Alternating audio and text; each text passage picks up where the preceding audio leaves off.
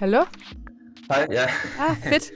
Jamen, det er jo utroligt, hvilke tjenester man efterhånden kan snakke sammen med, uden at ses i de her coronatider. Det er jo helt vildt. Ja, det er lidt voldsomt, ikke? Kan det gavne klimaet at se Netflix eller låne en bog på biblioteket? Måske. I hvert fald, hvis du kaster dig over den genre, som hedder klimafiktion. Klimafiktion det er en fælles betegnelse for litteratur og film, der handler om klimakrisen og dens konsekvenser. Det fortæller Gregers Andersen om i dagens afsnit af Den Grønne Løsning, hvor vi hver uge taler med en forsker, der måske har en del af svaret på, hvordan vi løser klimaudfordringerne. Så starter jeg bare med at lave et eller andet oplæg, og så siger jeg, at det er der, du kommer ind i billedet, og i dag er vi med på telefon, og så tager vi den bare derfra, ja. tænker jeg. Okay, vi prøver bare. Yes, fedt. Jeg hedder Louise Skov Drivsholm, og jeg er journalist på Information. På grund af corona, så har jeg fanget Gregers Andersen på en Skype-forbindelse i sikker afstand fra smittefare. Jeg hedder Gregers Andersen, og jeg er uddannet kulturforsker. I øjeblikket der er jeg ansat som postdoc i det, man kalder miljøhumaniora ved Stockholms Universitet. Og jeg har i mange år forsket i fiktioner, romaner, noveller, film, som beskæftiger sig med de menneskeskabte klimaforandringer, men også andre store miljøproblemer. Vi skal både tale om, hvilke klimafilm og bøger man bør kaste sig over, og om, hvordan det faktisk kan gøres mere aktivistiske at læse og se dystopisk fiktion fra en fremtid, hvor klimaforandringerne har ændret verden radikalt.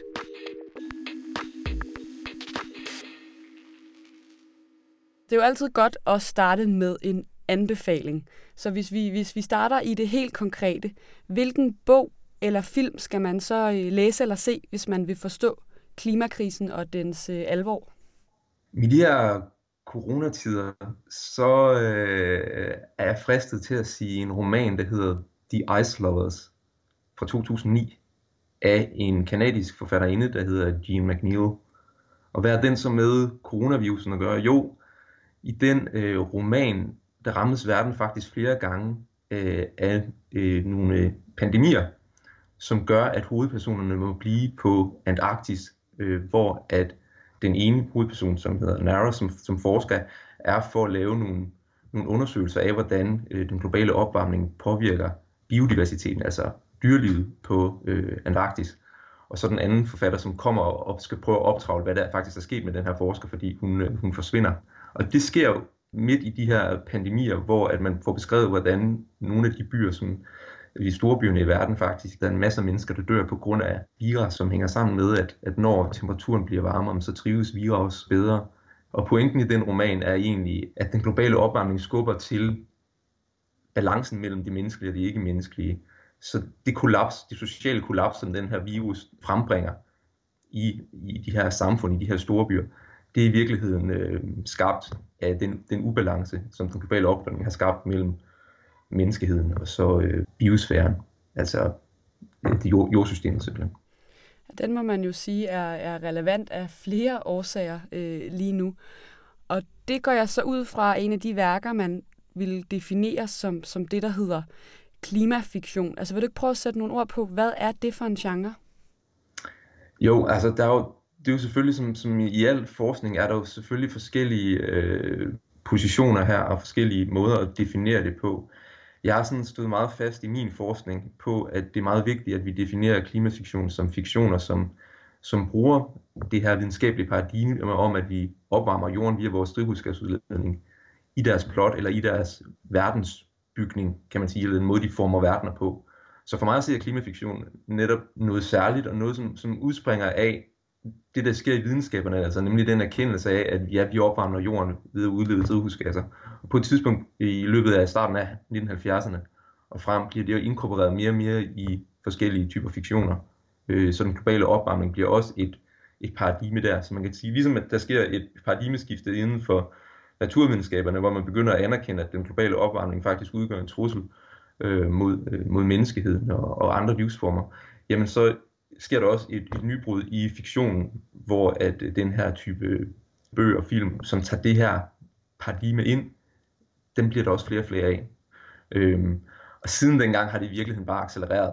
Vi kan gøre et hop mere, så sige, i starten af nullerne, der kommer blandt andet den film, som jeg tror mange danskere har set, der hedder The Day After Tomorrow, men den kommer i 2004, og det, det er også, altså i det samme år, der kommer også flere andre som, sådan klimafiktioner, som, som egentlig sælger i et, i et ret stort øh, omfang. Og hvis man så kører videre til tierne og, og i dag, så kan man sige, jamen, der er bare blevet endnu flere film og romaner, som tager det her ind helt naturligt, fordi at det, det fylder så meget, heldigvis, i, i vores øh, bevidsthed. Ikke? Øh, især film, som, som, som hvis, hvis plot foregår i fremtiden. Øh, og der har også været en eksplosion i de film, og de bliver heldigvis bedre og bedre, og det samme kan man egentlig sige med, med de litterære fiktioner.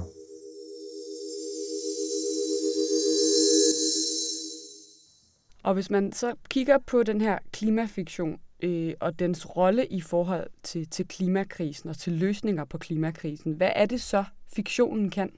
Jeg tror, den kan mange ting. Ikke? Og den kan selvfølgelig ikke bibringe nogen, nogen, nogen løsninger i sig selv. Det her det problemet er alt, alt for stort til, så at sige. Ikke? Men, men jeg tror, den kan bidrage på, på i hvert fald to vigtige måder, som jeg ser det. Det ene det er, at den kan inspirere os til nogle, nogle af de forandringer, vi skal gennemgå for at få en, et bæredygtigt samfund og en, og en bæredygtig verden. Altså vi kan simpelthen finde nogle gode idéer til, hvordan vi, vi, vi laver omstilling, både eksistentielt, men også på samfundsplan og på, på verdensplan og teknologisk osv. Så, videre. så den er sådan en form for idékatalog til omstillingen. Også hvis man tænker på, at vi egentlig har vi stået ret længe i en eller anden form for forestillingskrise. Det har været ret svært at forestille os en bæredygtig verden, eller bare et bæredygtigt samfund.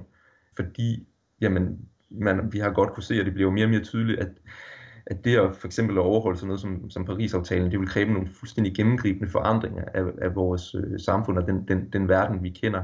Så der har vi på en eller anden måde har stået i en eller anden forskningskrise. Øh, og jeg tror, at, at det idékatalog, man finder i klimafiktionen, er, kan på en måde bidrage til at hjælpe os på vej i den, i den omstilling. Så, så den, den ene ting, det er, at klimafiktionen kan inspirere os i vores forskellige omstillingsprocesser. Den anden ting, som jeg synes måske næsten er den endnu vigtigste, det er fordi, at netop fordi klima, og mange, mange klimafiktioner foregår i fremtiden, så kan den egentlig afdække potentielle problemer, som vi vil møde på en jord, hvor at de her geofysiske problemer, som vi skaber for os selv, bliver større og større og vanskeligere og vanskeligere at håndtere. Så for eksempel så noget som, kan man sige, okay, hvad gør vi med ressourceknaphed, øh, når der bliver flere og flere mennesker? Hvordan håndterer man sådan et problem? Der kan man sige, der kan fiktionen ved at gå ind og ligesom gennemspille de scenarier, faktisk advare os mod nogle potentielle farer, som lurer, og som vi måske ikke helt kan se nu, som ikke er helt tydelige for os. Men netop fordi fiktionen foregår i fremtiden, så kan den gøre nogle ting tydeligere for os, som potentielt kan ske. Ja, så den kan ligesom, videnskaben er mere baseret på sådan evidens og hvad vi ved, der er sket, og sådan måske på den måde også tilbageskuende. Så på den måde kan fiktionen også tillade sig at se fremad og gætte, kan man sige, kvalificeret gætte. Spekulere, lige nøjagtigt, ikke? Altså, det, det, jeg har den her, jeg opererer meget med den her distinktion og sige, okay, hvad er det egentlig, vi får i de her rapporter fra FN's klimaplan og andre, altså i andet af de her positioner, vi ser i naturvidenskaben, fordi naturvidenskaben laver jo rigtig nok, som du påpeger, også masser af fremskrivninger, altså at sige, okay, hvad sker der potentielt, når, når temperaturen i gennemsnit bliver 3-4 grader varmere? Jo, men der kommer ressourceknaphed, der kommer øh, klimaflygtninge, der kommer flere skovbrænde osv., flere katastrofescenarier. Men det de her rapporter ikke gør, det er, at de sætter mennesker ind i de verdener og gennemspiller et plot. Så du får, kan man sige, en skitse af, hvordan de her fremtidige verdener ser ud, men du får ikke den her erfaring af, hvad det vil sige at være menneske i de verdener. Den får du i fiktionen.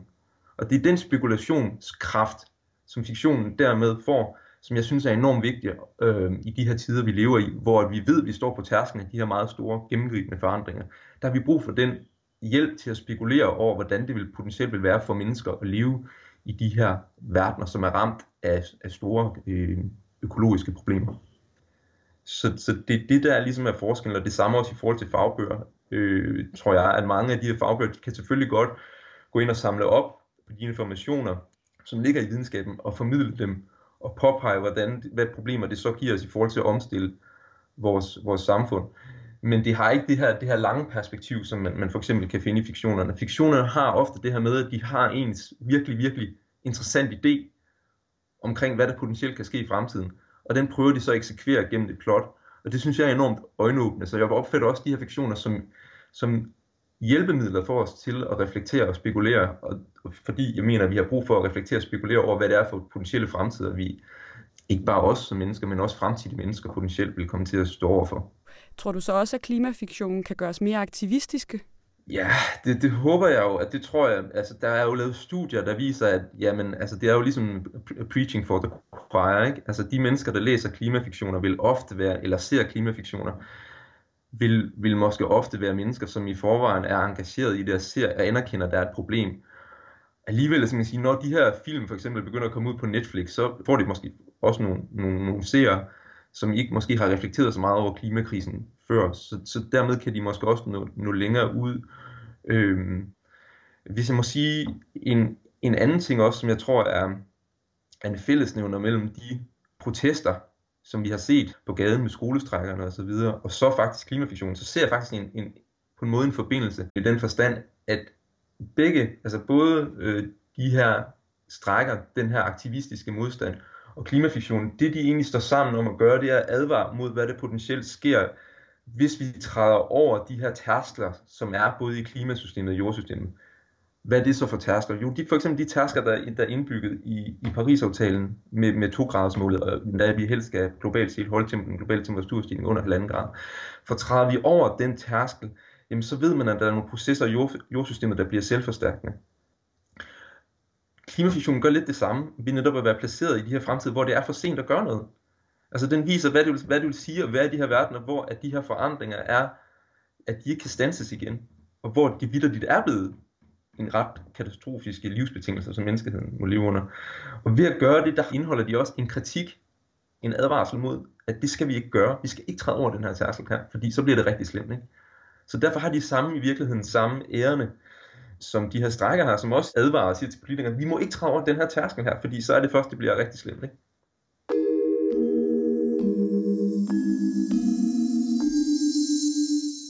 Altså her til sidst, så kunne jeg godt tænke mig at snakke om, altså der er jo mange ting, den enkelte samfundsbevidste, klimabevidste borger kan gøre øh, for at bidrage til den grønne omstilling. Man kan flyve mindre, man kan stoppe med at spise kød. Altså, så hvis man skulle prøve at sætte det lidt på spidsen, hvad skulle det hjælpe for klimaet, hvis jeg læser en klimafiktionsbog, eller ser en film, der udlægger nogle af de her dystopiske scenarier, som du beskriver? Jamen forhåbentlig så kan det forstærke din aktivisme og dit engagement i forhold til at skære ned på din, din, dit klimafodtryk øh, og det aftryk, du har på, på, på økosystemerne. Altså skære ned på dit forbrug generelt. Ikke bare holde op med at flyve, ikke bare holde op med at spise oksekød, men også bare forbruge mindre. Ikke? Øh, så forhåbentlig kan den forstærke dig, hvis det bliver mere levende gjort for dig, hvad det her potentielt kan betyde for mennesker i fremtiden. Det kan du tage ind nu og her, og du kan måske også ikke bare blive advaret om, hvad der vil ske, men også blive inspireret til, hvordan de her omstillinger kan ske, både samfundsmæssigt, politisk, men også eksistentielt. Men hvis klimafiktionen på den måde sådan bliver en del af klimakampen, risikerer man så ikke at få sådan en lidt nytteoptimerende tilgang til, til kunsten, kan man sige, til litteraturen og til, til film, hvor at øh, de bliver mere et, et værk, der skal hjælpe med den grønne omstilling, end at de kommer til at have en værdi i sig selv? I er fuldstændig rigtigt, og det er selvfølgelig også en, en debat, der er, øh, og hvor jeg nok har den tilgang til det, jamen jeg opfatter egentlig fiktion, og nu er jeg heller ikke forfatter på den måde, øh, som instrumenter til at tænke med. Så jeg har sådan, altså jeg ser dem virkelig som, som instrumenter. Det kan godt være, at de her forskellige forfattere, der, eller filmskabere, der opfatter deres værker som, som, som nogle kunstværker, der skal virke i sig selv. Men i og med, at de handler om for eksempel klimaforandringer, altså problemer, som er berører os alle sammen, så har de jo allerede, kan man sige, øh, et, et, et potentiale i, i forhold til netop at virke som instrumenter for os øh, til at tænke med. Ikke? Så, så det, jeg har svært ved at forestille mig den her kunst, som, som er så autonom, at den ikke kan bruges som et instrument til at tænke med. Jeg vil faktisk sige, at en meget kunstrolle, det er netop faktisk at være præcis det.